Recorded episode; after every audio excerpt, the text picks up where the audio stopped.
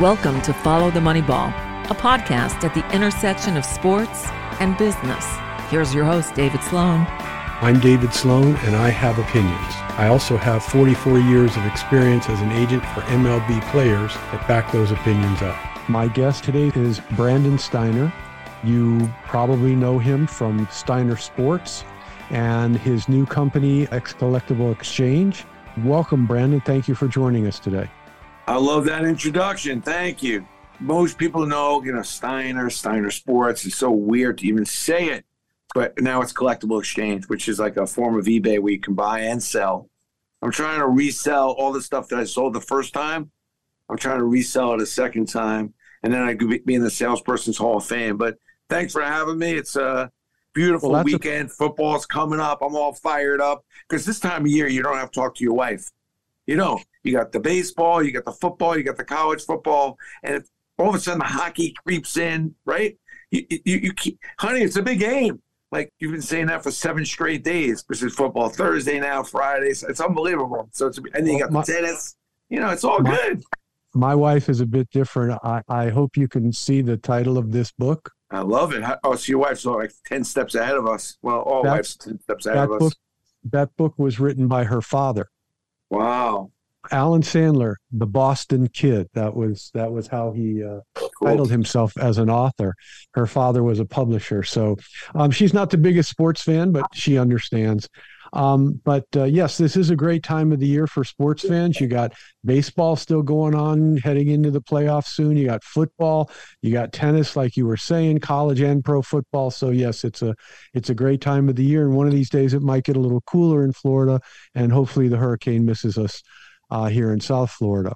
So you mentioned your new venture. That's a brilliant idea, by the way. And I'd like to go back to the original venture.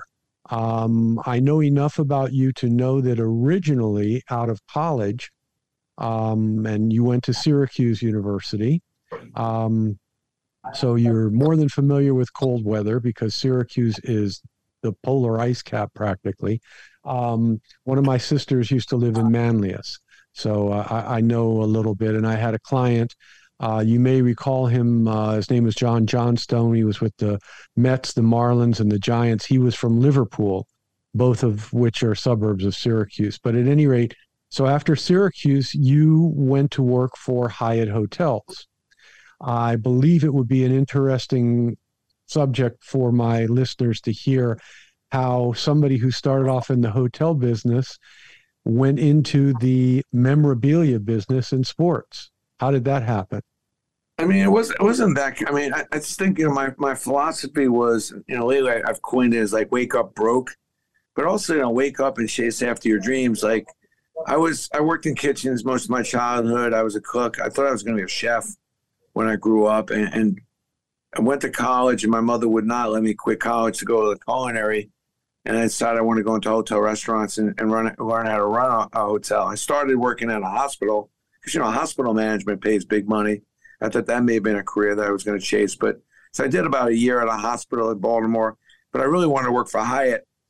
The main reason I wanted to work for Hyatt was that at the time in the early 80s, a great training program. They were growing.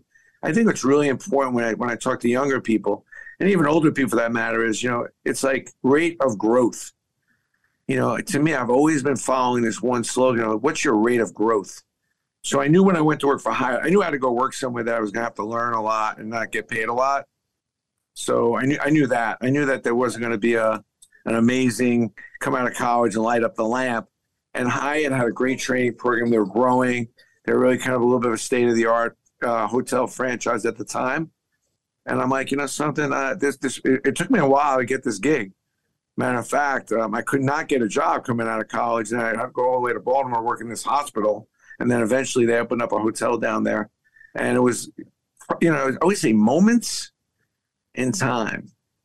Moments of time. It's true in memorabilia, the memories, memorabilia, memories. Like moments of time when you make decisions, who you're going to marry, where you're going to go to college, who some of your best friends are. Like these are really important decisions. And this was a really important decision. And I know most people are going to talk about memorabilia and all the players I've represented and worked with all these years.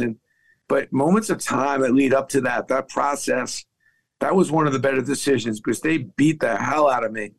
You know, that's where I learned how to forecast, how to get a suit on, go to a meeting, run a meeting, you know, work with others, collaborate with other managers. A very big hotel is a 400-room hotel.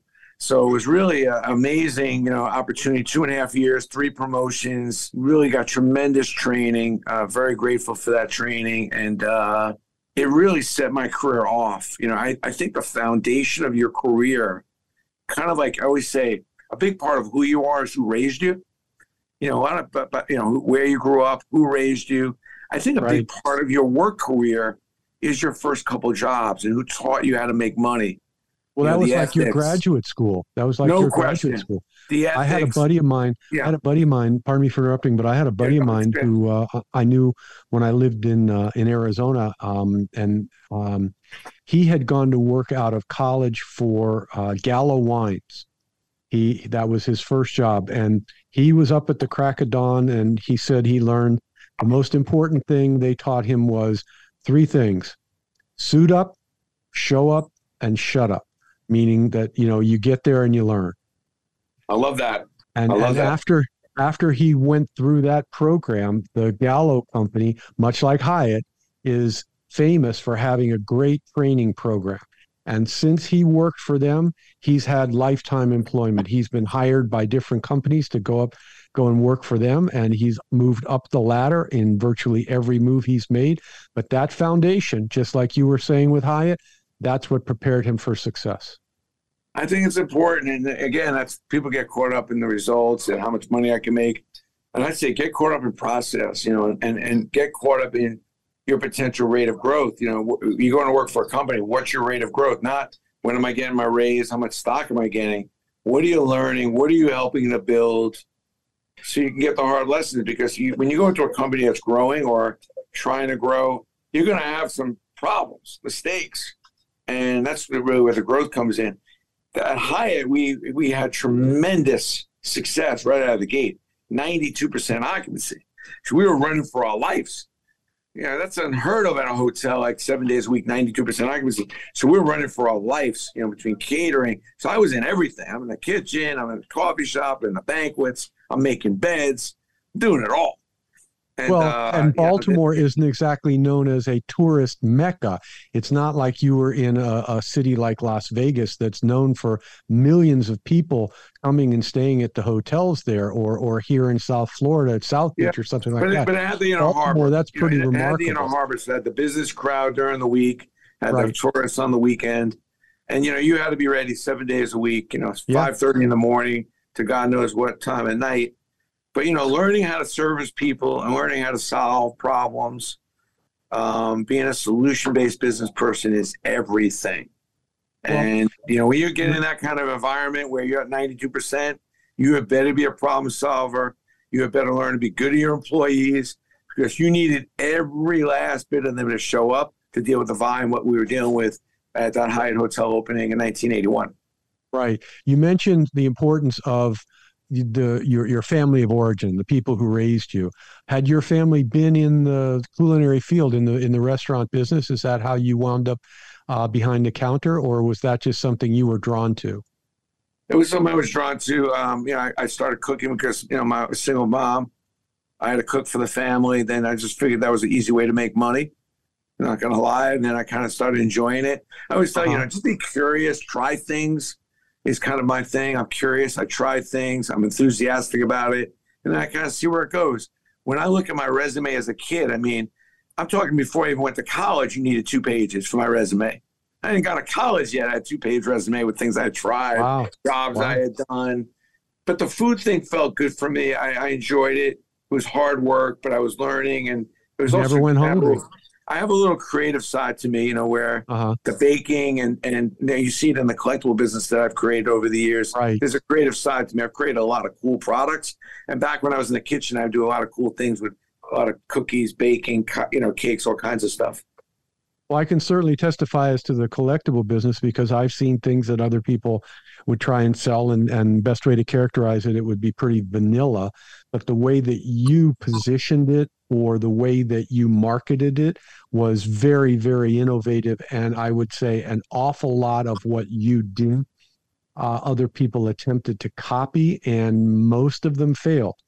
So the fact that you not only innovated it, but succeeded at innovating it, speaks volumes for you and your creativity and the follow-through, It's one thing to have a great idea, but great ideas are a dime a dozen if they're not executed flawlessly, and you have done a tremendous job of that. I always say it's not what you expect, it's what you inspect, and the fortune's in the follow-up. To me, execution beats strategy for breakfast. You get these people sitting around a table and they're strategizing. They have the flow charts and all this bullshit. And don't get me wrong. There are times when you need to be very accountable. There are times when you do have to kind of put a spreadsheet together and realize kind of what you're going to spend, what you're going to make. But you got to be doubly down on strategy, triply down on execution. Like, you have to be an executor if you're going to be successful in business. And you can't be an ATNA. I always kid around with my kids. ATNA is all talk, no action. I'm like, you just can't be. Mm-hmm. You cannot be an all talk, no action. And I just run into people, oh, yeah, I got to do that. I got to do this. I'm like, okay, what are you doing? You may have to wake up at 5 in the morning to do it. Oh, well, I don't know. Okay. No, I've been up since 4:30 this morning. I had a busy day. And I know I had this pod to do with you. So I had to work a lot of stuff in. Hey, got to get up. Got to get going. And you got to execute. You can't let people down. And when you follow up and you do what you say, you'll be surprised. You don't even have to be that smart. Just follow up and do what you say. Well, let me ask you about another component in regard to I think, business success is risk tolerance. There are so many, again, I'm looking at it from the outside, but looking at your CV from the outside, there are so many inflection points in your career where you were at an intersection and you could turn right or you could turn left. And the right turn may have been the safer way to go. And obviously you looked at it and said, yeah, maybe that's the safer way to go, but I really believe in this left turn way. And you decided to take the risk. So obviously you've had the, I don't know any other way to put it. You've had the balls to take those risks. Now we're into my second book. You got to have balls. Everything my mother taught me, and I made a fortune. But, people always say, don't be afraid to fail. That's bullshit. I'm sorry. Like, who's not afraid to fail? Don't be afraid to try. That's the key. And, listen, I have had so many different opportunities that I've done really well, and I've had some opportunities I've really screwed up and struck out. But I think what's really important lesson is a lot of people talk about failing and how important it is. And what I say, it's so important to try, but also remember, when you succeed more, and this is what I really didn't see coming, and it almost knocked me out, is that as I started getting on a roll, because, yeah, I had balls and I was trying things and a lot of it was working. But you have to admit that losing is not the opposite of winning. It's a part of winning. So as you win more, you're going to lose more. If you're playing 10 games, you're not going to go 10-0. Maybe you lose a couple. But you play 20, now you're losing 4 or 5 games. You play 30, you're losing maybe 7 or 8. So as your winning progresses, your losing progresses. As your winning gets bigger, your losing potential gets bigger. And every now and then you're going to take that big left hook, that big loss you didn't see coming. Maybe your idea sucked. Maybe I wasn't thinking straight. Maybe I just didn't have my head screwed on right. Maybe whatever. But at the end of the day, as I was playing bigger and winning bigger, I didn't expect the losing bigger. I always keep thinking I was going to pitch a shutout. Who could beat me? I can't lose. And then a couple left hooks, found myself on the ground. And so I always tell people, like, when you win big, be prepared to have some bigger losses. And if you withstand those hooks and stand up, you'd be surprised how far you can go. Because the losing does help you in the growth. Again, rate of growth is everything. I always say, be a rose. Rate of self-efficiency, rose. Be a rose. Rate of growth. If you look at your rate of growth and you think about, am I growing? First of all, you're going to be happier, and usually you're on the right track. Well, and you're talking about personal growth as opposed to you're moving up, you're getting a bigger career title or whatever the case may be, as opposed to, like you're saying, you went from X salary to Y salary, but you may not have grown as a person. You may not have accumulated any knowledge, experience, what have you, that adds to your resume that ultimately will lead to your greatest success. My son, for an example, when he was a kid playing baseball. He started off as a very good infielder, and then one day his team was getting blown out, and his coach asked him if he wanted to pitch. And he went out there, and he became very good at it. And it's like, where did I go wrong?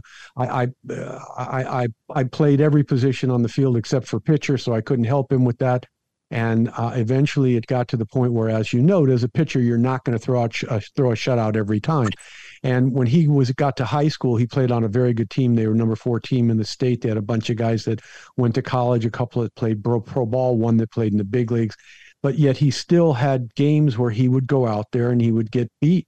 And I told him time after time, you're going to lose games. But when you lose the game, don't lose the lesson from losing the game, because you can always learn something. I shouldn't have thrown that pitch in that position. I shouldn't have thrown that pitch to that guy. I shouldn't have walked the first batter so that I had to pitch from a stretch to the team's best hitter coming up next. Those are the type of lessons that you learn from a loss. So while a loss may be a loss, it doesn't have to be a total loss if you learn the lesson from the loss. Yeah, I agree with you.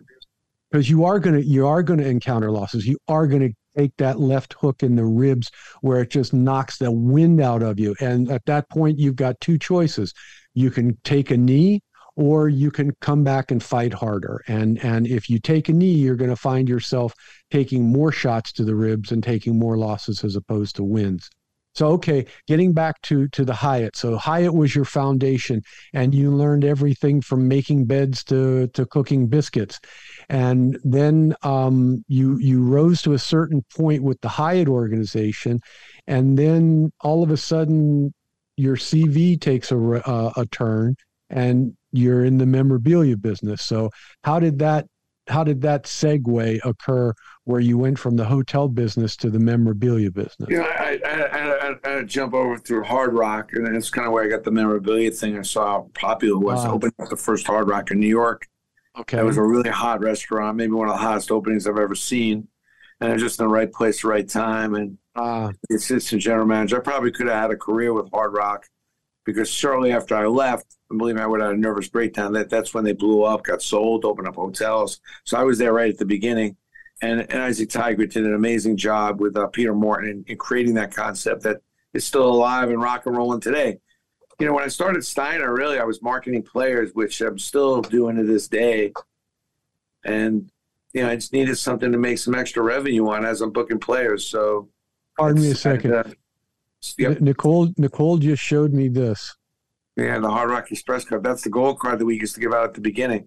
And that's 1991.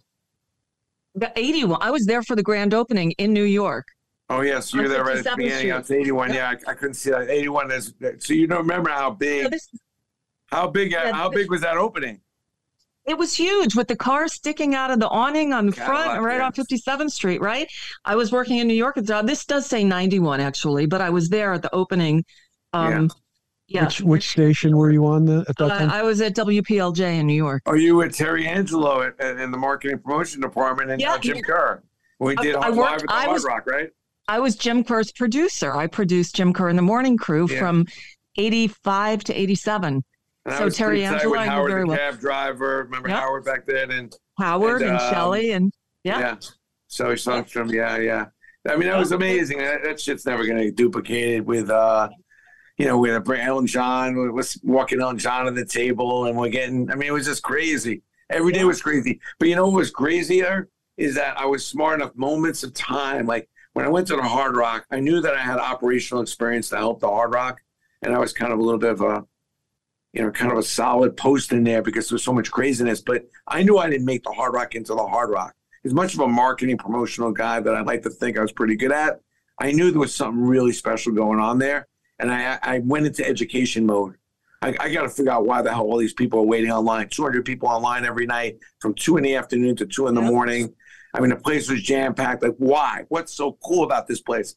And I really stopped. Even though I was a young kid, I didn't get caught up in the hype. I got caught in the undermath of what was the process that made this thing so great, because I need to steal it, because I know I'm going to need it for later on in my life. And that's what really enabled me to get right into the memorabilia and the sports marketing business, which I was marketing celebrities.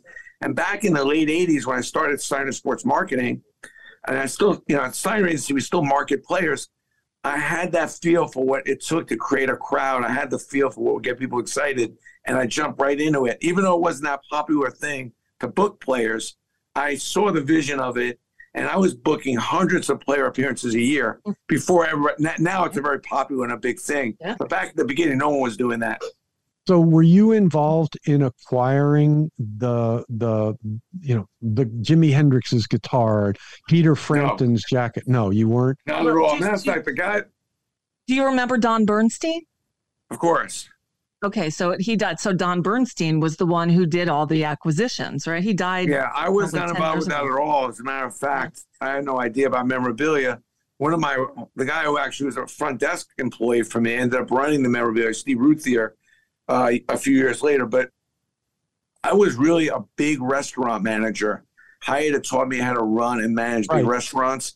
And, and Hard Rock had one of the first computer systems in it. That Hyatt was the first multi-unit operation that used this computer system, and I had been trained very well on. And that's really what got me the freaking job, which is outrageous, but they didn't know how to work the damn computer. And seriously. I did, and I'm not a computer guy still to this day, but I knew how to work that. The NCR 2160. You got to read the You Got to Have Balls book. And anybody listening, just go to my website, collectiblexchange.com. You get the book free. You Got to Have Balls is my most popular book of the three, but it explains this whole sequence of stories and what happened. And it's honestly just completely outrageous how everything kind of fit into everything and how everything worked out for me. There was some hardships along the way too, which is why I wrote the third book, but which I got into more detail about the ups and downs of how things went. But for the most part, it was an epic run. And I thank God and my family and everything for the run that I've had, just because it is somewhat epic. I don't begrudge myself of it because I work really hard. I think you talk to anybody that ever worked with me, nobody ever outworked me and outsmarted me. I mean, I was there early, stayed late. And I always tell people, it's like, if you're leaving before your boss leaves, like, you're not serious about your career. You just have a job. And, I always got there before my boss got there. And nobody outworked me. It's not going to happen. Well, I think you're being much too modest, and I understand that. But somewhat epic is tremendous understatement in regard to what you have done in terms of making the memorabilia business what it is today. I think that you are, without a doubt, the cornerstone, if you will, figure in that. There were card shows before Steiner Sports. There were appearances before Steiner Sports. There were personal signing sessions before Steiner Sports. Nobody took all of that and incorporated it into a standalone packaged company that did everything involved in that, from acquiring the items, acquiring the talent, marketing the items and the talent, and did it all, and did it as well as you did. So I don't think there's anybody else out there that can make the claim to having had the effect on the memorabilia business that you had. And I'm not saying this just to blow smoke up your ass. Well, thank you for saying that. I appreciate it. And believe me, I got a lot of help along the way, but thank you. It's been a great, fun run. And listen, I always tell people, be an improver, not an inventor. The people that have been most successful are the people that didn't actually initiate something, but they took a good idea and made it a lot better. And you go back in time and look at almost every great invention we've ever had, and it's almost true every time, twice on Sunday. Oh, yeah. I mean, the guy who invented the telephone was not Alexander Graham Bell. It was a guy whose name was anonymous, basically, a guy who was an immigrant from Italy, and he filed suit against Alexander Graham Bell for stealing his idea. The problem was he went into court, he didn't speak English, so he couldn't speak well in court, and as a result of that, lost the case to Alexander Graham Bell, who effectively stole his invention. Same thing with Nikola Tesla, and on and on and on and on. So you're 100% right in terms of the people who have become most successful with a particular idea or item are the people who took that idea that came about by someone else's invention, brain power, whatever you want to call it, and figured out the way to maximize the exposure, the marketing, the commercialization of that product or idea. And that's how they made their fortune. And you're 100% right when you say that. 100% right. No question about it. So, so now you're with the Hard Rock, you get exposure to that side of the business. So you've got, again, an inflection point. You've got a fork in the road. You've been in the restaurant business, you know, the hotel business by this point inside and out. And now you've learned all this other stuff about the various memorabilia that was in the Hard Rock. And what was it that intrigued you about that? Was it the fan aspect of it? You were a fan of that, or was it the potential to make a lot of money? No, what happened was I met one of the limited partners of the Yankees, Billy Rose, who had a sports marketing, right, opened up a sports bar. You know, back in 1984, not many sports bars existed. I think it was like Rusty's. There was the Ultimate Sports Bar in Chicago and Bobby Valentine's in Connecticut. And he had an idea to do something on a much larger level with a screen, with a Caesars Palace scoreboard, where the gambling people can come in and watch the scores. Because back then you had to call up sports phone just to get a score, not like it is today. So, you know, to watch multiple games at one time and see all the scores and all that was a complete crazy idea. Yeah. And matter of fact, I mean, people, I remember Keith Hernandez walking in because I met a lot of athletes at the Hard Rock. And he said, "Do you have a drug problem? Is everything okay? Like, why would you leave the Hard Rock and come here? Like, who's going to come and watch a game and eat?" That's how, you know, so that was kind of what really got me into the next level. You know, the sporting club is where I met a lot of athletes. They'd come in and watch the games. We had the only satellite dish in New York. So if you wanted to watch away games, you know, cable was very limited back then. Not like it is now. You can watch any game, every game. You had to wait for the game of the week. And, you know, if not, you had to get this big satellite dish, which took you like 15 minutes to find the game on the bird, you know? So, you know, I realized then also like the sports thing, you know, at the time, the sports marketing thing was really minimal, really, when you think about it. It was just a little bit of tennis and golf and some events, but not much. And I started, this sports thing's a really big deal. I think this restaurant thing's not going to suit my life choice. Because I knew I was a hard worker. I knew I was working 7 days a week, every weekend, Saturday nights. So I took a chance, you know, and again, moments of time. I left the restaurant business, probably because I couldn't raise enough money to open up my own restaurant that I wanted to open up. And I'd probably gone as far as I could in with the talent I had. I was not a fine dining restaurant guy. I was a theme restaurant guy. I ran off really about high-level themes. And as far as the, you know, the Hard Rock was a great experience too. But I was kind of feeling like, I don't know, sometimes you just have a voice that says time to move on, time to try something else. And I didn't want to go the distance on the restaurant hotel thing. So let me ask you this. At that time, because obviously that had to be just a huge risk. You had a foundation from the Hyatt. You had obviously a solid job with the Hard Rock. You were married by then. You had kids. I wasn't feeling the risk. You know, my wife was doing very well. She's a really incredibly bright woman. I would have never built Steiner into what I did without her help. But you know, I wasn't feeling the risk. My wife was like, "Look, if you're ever going to do this now." Wow. I always felt since I'm a kid that I was going to have my own businesses. So I was confident. I had no idea what the hell I was doing. I wasn't sure it was going, which was a little weird. I only had $4,000 to start the business. So that was like weird. But, you know, I'm a figure it out guy. Like I knew I'd figure something out, but it definitely didn't happen overnight. I mean, I definitely struggled for a good 3 or 4 years to really try to find reoccurring revenue and find a niche. I always say riches are in the niches. And it was a little bit of a rough start. You know, I did a bunch of different things, not to bore people with it, but I was all over the place. I think that you go into a business with an idea, but you got to have your head on a swivel. You got to be, I always say, survival of the flexible, not survival of the fittest. You got to be flexible. And also, you know, you got to constantly be growing and looking at different opportunities who you can team up with. The one thing that I was really smart that I did was I was always careful about the P word, who I was partnering with. So even back then, I was partnered with Mickey Mantles. You know, I had Phil Rizzuto. I had very smart, high-level, great image boosters, people that can help increase the roof over my head. So every partnership I ever did always made me better, and it was value add. And that's how I kept growing. And I was very particular. I never did money grabs when it came to partnerships. It was somebody that was going to help me grow, somebody was going to challenge me, somebody was going to push me. That was a partnership I was interested in. I wasn't going to do something just for the sake of it, just because I could make a few bucks. And I still live by that very stringently to this day. I mean, more people came to me with NFT ideas and this and that. No, I don't care if I can make a bunch of money. I have a customer base, and I like to think a fan base, that trusts me when I put together products and things to invest in or buy. I'm not going to just get people just buying a bunch of crap so I can make some money. And all those monkeys and animals that people are buying NFTs. And I've had people come to me with all these different schemes as I've become a little more successful. And I never compromise those kinds of things, because you can only build your reputation and get trust with people once. So that's what kind of been my mantra. You know, the athlete marketing thing took me only so far.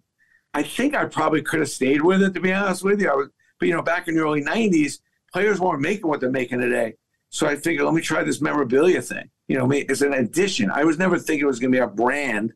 I was just thinking, you book a player with me, I bring them to a speaking engagement or a trade show, and then I bring some memorabilia along for people to win as a prize. And I did a really good job at it. I was really creative with it. And it was really a B2B play. It was like I was selling stuff like to companies. I was selling stuff to some sporting goods stores. I wasn't thinking it was going to be a brand that one day people would actually think anything of. And I started the business with $4,000. And then in 95, 96, when I signed Rizzuto and Messier to the first collectible deals, I think I put another $10,000 in, and that's how I got started, to build a $50 million business. So, wow. You know, it was a little bit. I mean, that's when the shit got. That's when you know, the wheels started getting wobbling, and you know, when you're in the car driving really fast and the car starts shaking, you know, that's when you get nervous. The risk, like, you know, you start, you know, because you could grow out of business really quickly. You know, business was growing. I didn't have a lot of cash flow. I had to be really smart about what I was doing, what I was saying yes to, what I was saying no to. I think that's where a lot of entrepreneurs make the mistake. It's like, it's not only coming up with a good idea, and when you're executing it, if you grow too fast, you don't have the cash flow or the infrastructure to uphold that growth. You can fail with a great idea.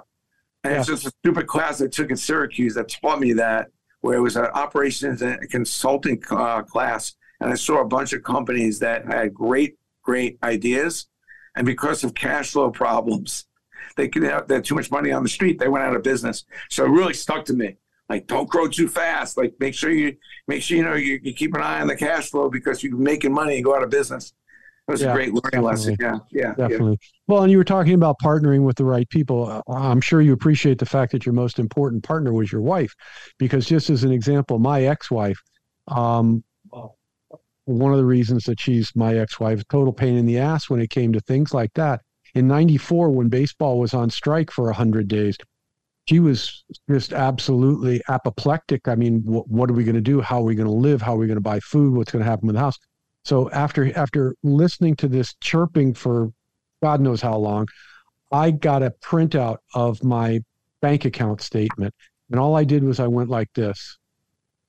I said, we're okay. And that was what it took to shut her up finally.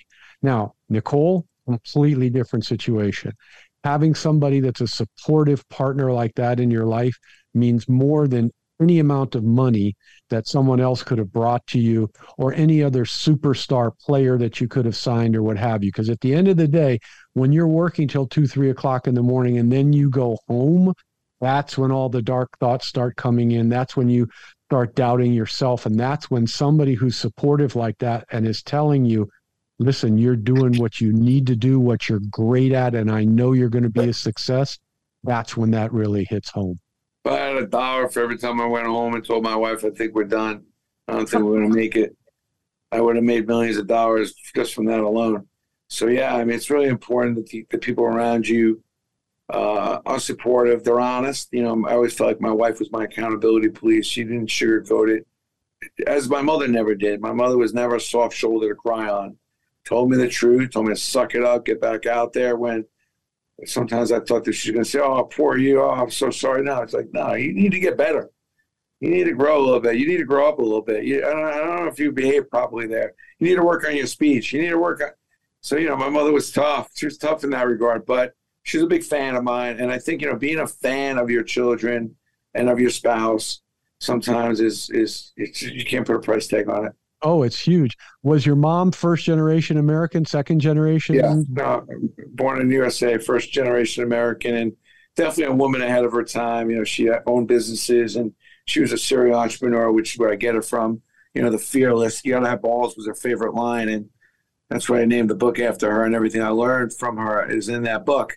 But, you know, she was like a fearless, be relentless, be fearless, and don't stop at success, you know. Go all the way. Why hold back? Put it out there. Do it the right way. You know, and well, she was very big on service. She was very big on taking care of people and being a solution-based business person. Yeah. Well, and she probably got that from her family, because there were so many immigrant families that came over here, and that sort of drive and thirst to learn and experience things in this country came from that generation. My grandfather came here in 1905 from Belarus, brought my father over here in 1907 from Belarus. And I heard those stories from them. I learned those lessons from them, and I'd be surprised if the situation wasn't very similar with you. I've passed those lessons down to my sons and my son and daughter, and I'm sure that's where you initially picked it up as well. So getting back to okay, Hard Rock, and then you went through, as you mentioned, a whole bunch of other areas that you worked in, and then now finally through these experiences of taking athletes to different events, you developed the relationships with athletes. And what was the inflection point that finally made you say, okay, I'm going to do this, and I'm going to do this alone, and I'm going to do this full time as hard as I can in that particular area, in the memorabilia business? We were doing a lot of athlete appearances. We were doing a lot of marketing, which I still do to this day. And we always did that throughout. That was what got the athletes to buy into what I was selling, because a lot of them really didn't love the memorabilia, didn't love signing, but I was making them money with corporate appearances and PR campaigns and advertisement stuff. So when I sold my company as big advertising conglomerate, a lot more corporate opportunities came up, and athletes to kind of make it, I was making them a lot of money doing that. I'm like, listen, we need to do the memorabilia too. And they kind of went along with that too. So that helped. I think value, what people don't realize, if you want to do business with people, particularly people that are hard to get to, you got to come up with value. You got to add value. That's what entices people, is value, especially people that are wealthy and successful, because they didn't become wealthy and successful by accident. They see value. They know value when they see it. So, and value is what you could do for someone that they can't do for themselves. So, when I saw athletes and different things starting to evolve, I always hit them up with value propositions, things that I could do for them that I knew they either couldn't do for themselves or didn't want to do for themselves. And that got their attention. They were very grateful for that. In exchange for that, they allowed me to make money with them. I know that sounds kind of weird, but, if I go to you and say, let me help you with this thing that's really important to you, and by the way, while I'm doing that, is it okay if I make some money with you? I mean, most of them say, yeah, that kind of makes sense. So, I tell people all the time, it's like, lead with love and value, not what you can get, but what you can give. Well, and you mentioned something else that I think was a major, major advantage for you. As you've mentioned, back when you first started, ball players weren't making the kind of money that they are now. That's so true. That coming to somebody and saying, look, I can put $25,000 in your pocket, and here's what you have to do. It will. Oh, slow down there, young man. Hold up. That's true. At the beginning when I got started, that's true. A lot of people would come to me, but that was not when we were making 25 grand. Like Michael Jordan wasn't making 25 grand. All right. That was, and the reason why I got into the collectible thing is because most of the fees were $2,500, $5 grand. You booked Magic Johnson for $5,000. Now, well, you're talking the '80s. We're talking the early '90s even. Oh, okay. It didn't start till the mid to late '90s when Jordan and a whole bunch of things started erupting with it, with the, the whole transformation with webs and all that stuff. But so I had to do a hell of a lot of appearances. In 1991, 92, I probably did almost 2,000 appearances over a year and a half period, and almost went out of business. There's no money. So, but I never really saw that these things were going to go for 50, 100 grand. I book a player for 100 grand. I don't even think twice about it. And then, back in the 90s, that would be a Pirates away for the year. So, you know, look, I mean, I think as I started making guys money in the early 2000s, and it was pretty good money, they allowed me to make money with them on this collectible thing, and they were kind of a little lean on what they would do for me. And that trust and that confidence that they had in me really enabled me to go build this thing up. It was pretty cool. Okay, well, now I get to brag a little bit, okay? 1992, I approached the player who I know you heard of, Carlos Delgado. And I asked him, I said, can we talk? I'd like to represent you. And he said, okay. And I said, do you have an agent? He said, no. He said, I was represented last year by Scott Boras, but I never re-signed with him because I always ask players that. I never like clients being stolen from me. So I did not want to steal players from other agents. So I said, here's what I can do. And if you give me a chance, I promise I will put money in your pocket. And he said, okay, I will give you that chance. Well, you sell these on your website. This is a deal that I did for him in 1992 with a company at that time called Anco. He got $25,000 for this in 1992. He was in AA the next year. So this was off a year in single A where he was an all-star in the Florida State League. I wasn't even in the majors yet, but I got him $25,000 for this. That's pretty damn good. I was a damn good agent, Brandon. I was a damn good agent. Sure, you had a great run. You know, the business is, you know, listen, the business is not easy. When you have those successes, a lot of people think because it looks easy, but it ain't. Well, look, I wish I could have gotten a royalty for, set up a royalty agreement for negotiating the first contract that made it possible for a player to opt out of his contract. Because now every Tom, Dick, and Harry ball player is getting contracts with opt-outs in it. I did the first one. So, you know, I was a good agent. There were other people who were better at recruiting, but there was no one who was ever any better at negotiating than me. But this isn't about me. This is about you. So the memorabilia thing, the innovation that I think really stood out to me, looking at your business from the outside, from representing players who were wanting to get personal appearances and card deals and things like that, was you're combining all of those elements. You had people that were going to New York and sitting at a table at a venue or an event, and they were contracted to sign X number of things, and in return for that, they were being paid Y amount of dollars per item. There were not other people doing that. The other people that were doing it was like, Pops would come to a guy and say, we want to sign you to a card deal. And as part of that card deal, you're going to sign 500 cards and we'll pay you for that card deal X. But that was it. That was it. You took that same stuff and had those players sign those cards for 3, 4, 5, 10 times what they were paid to sign the cards originally with Topps. And that to me was really the first innovation that I became aware of that you did. And then there were other, I will call them promoters, not all of them particularly legitimate, but they were there, who tried to copy what you did.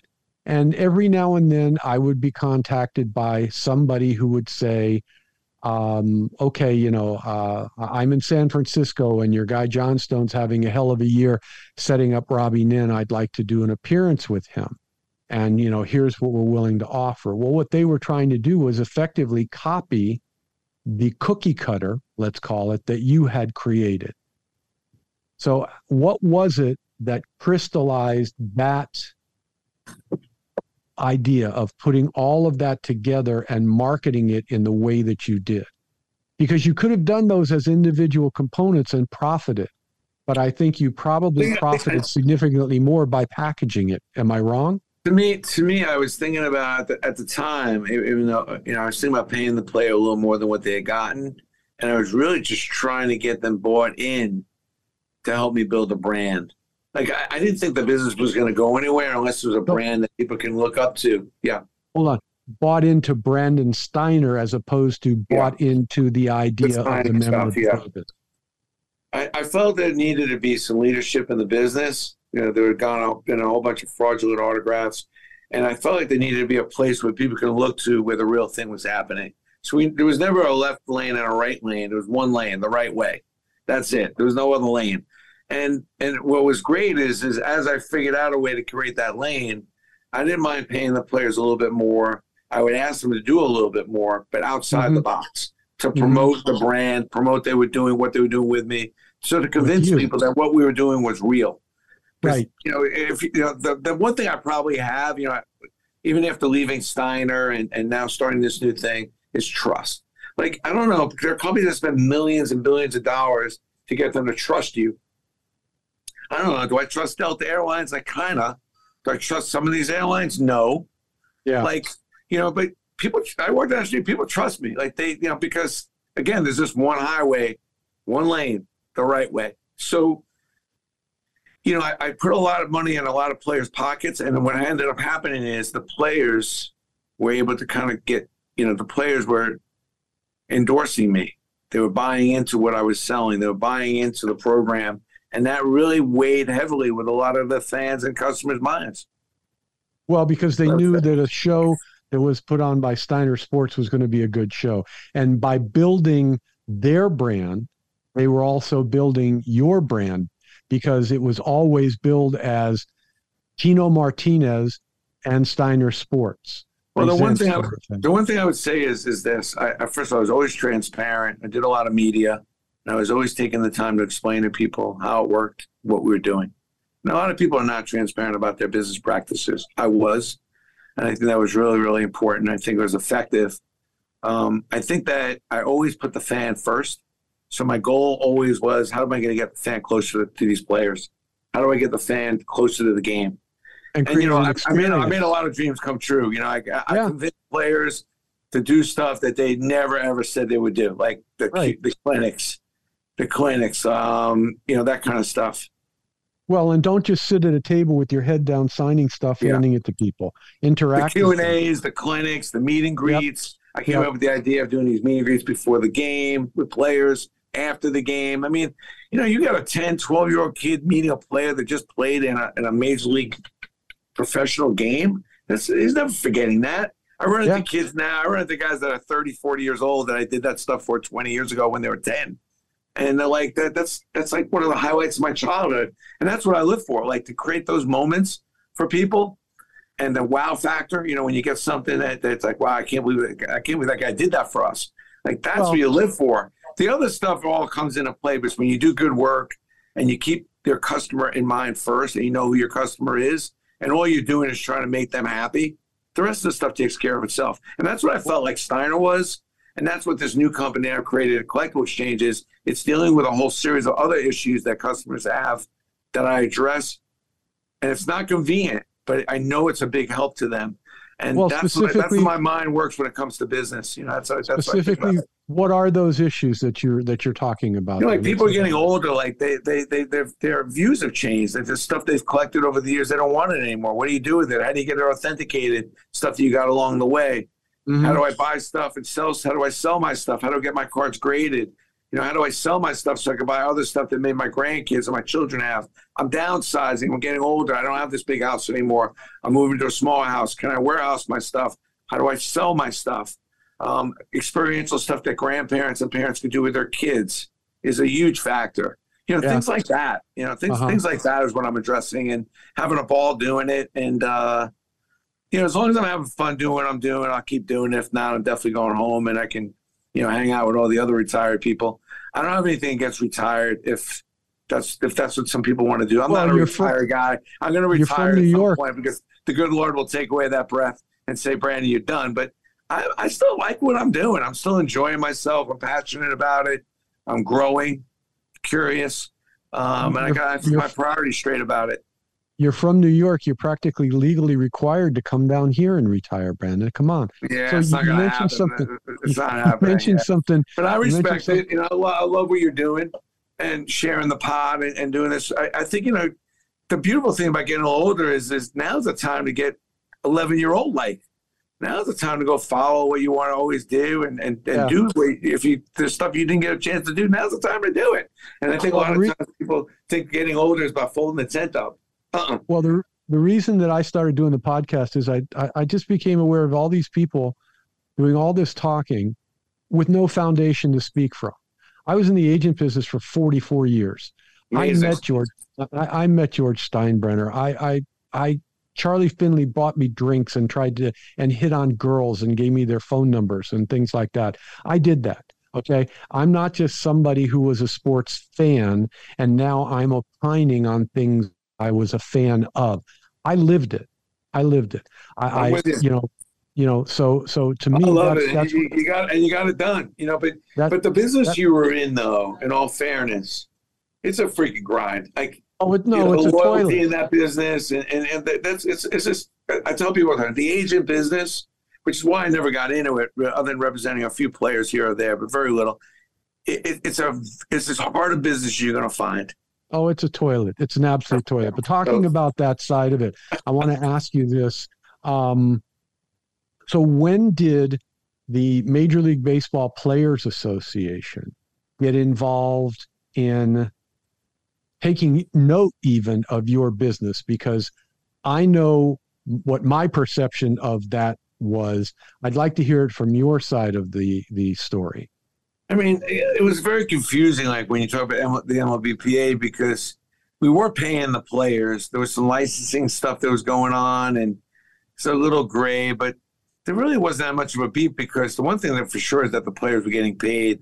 The question is, were they going to be able to do a collaboration with all the players to maybe do something on a bigger scale, which still to this day they haven't been able to figure out, because not all players are created equal and nor are all players paid equally. As we know, like Willie Mays would always say, it's like, why is Mickey Mantle getting more money than me? I was a better player than he was.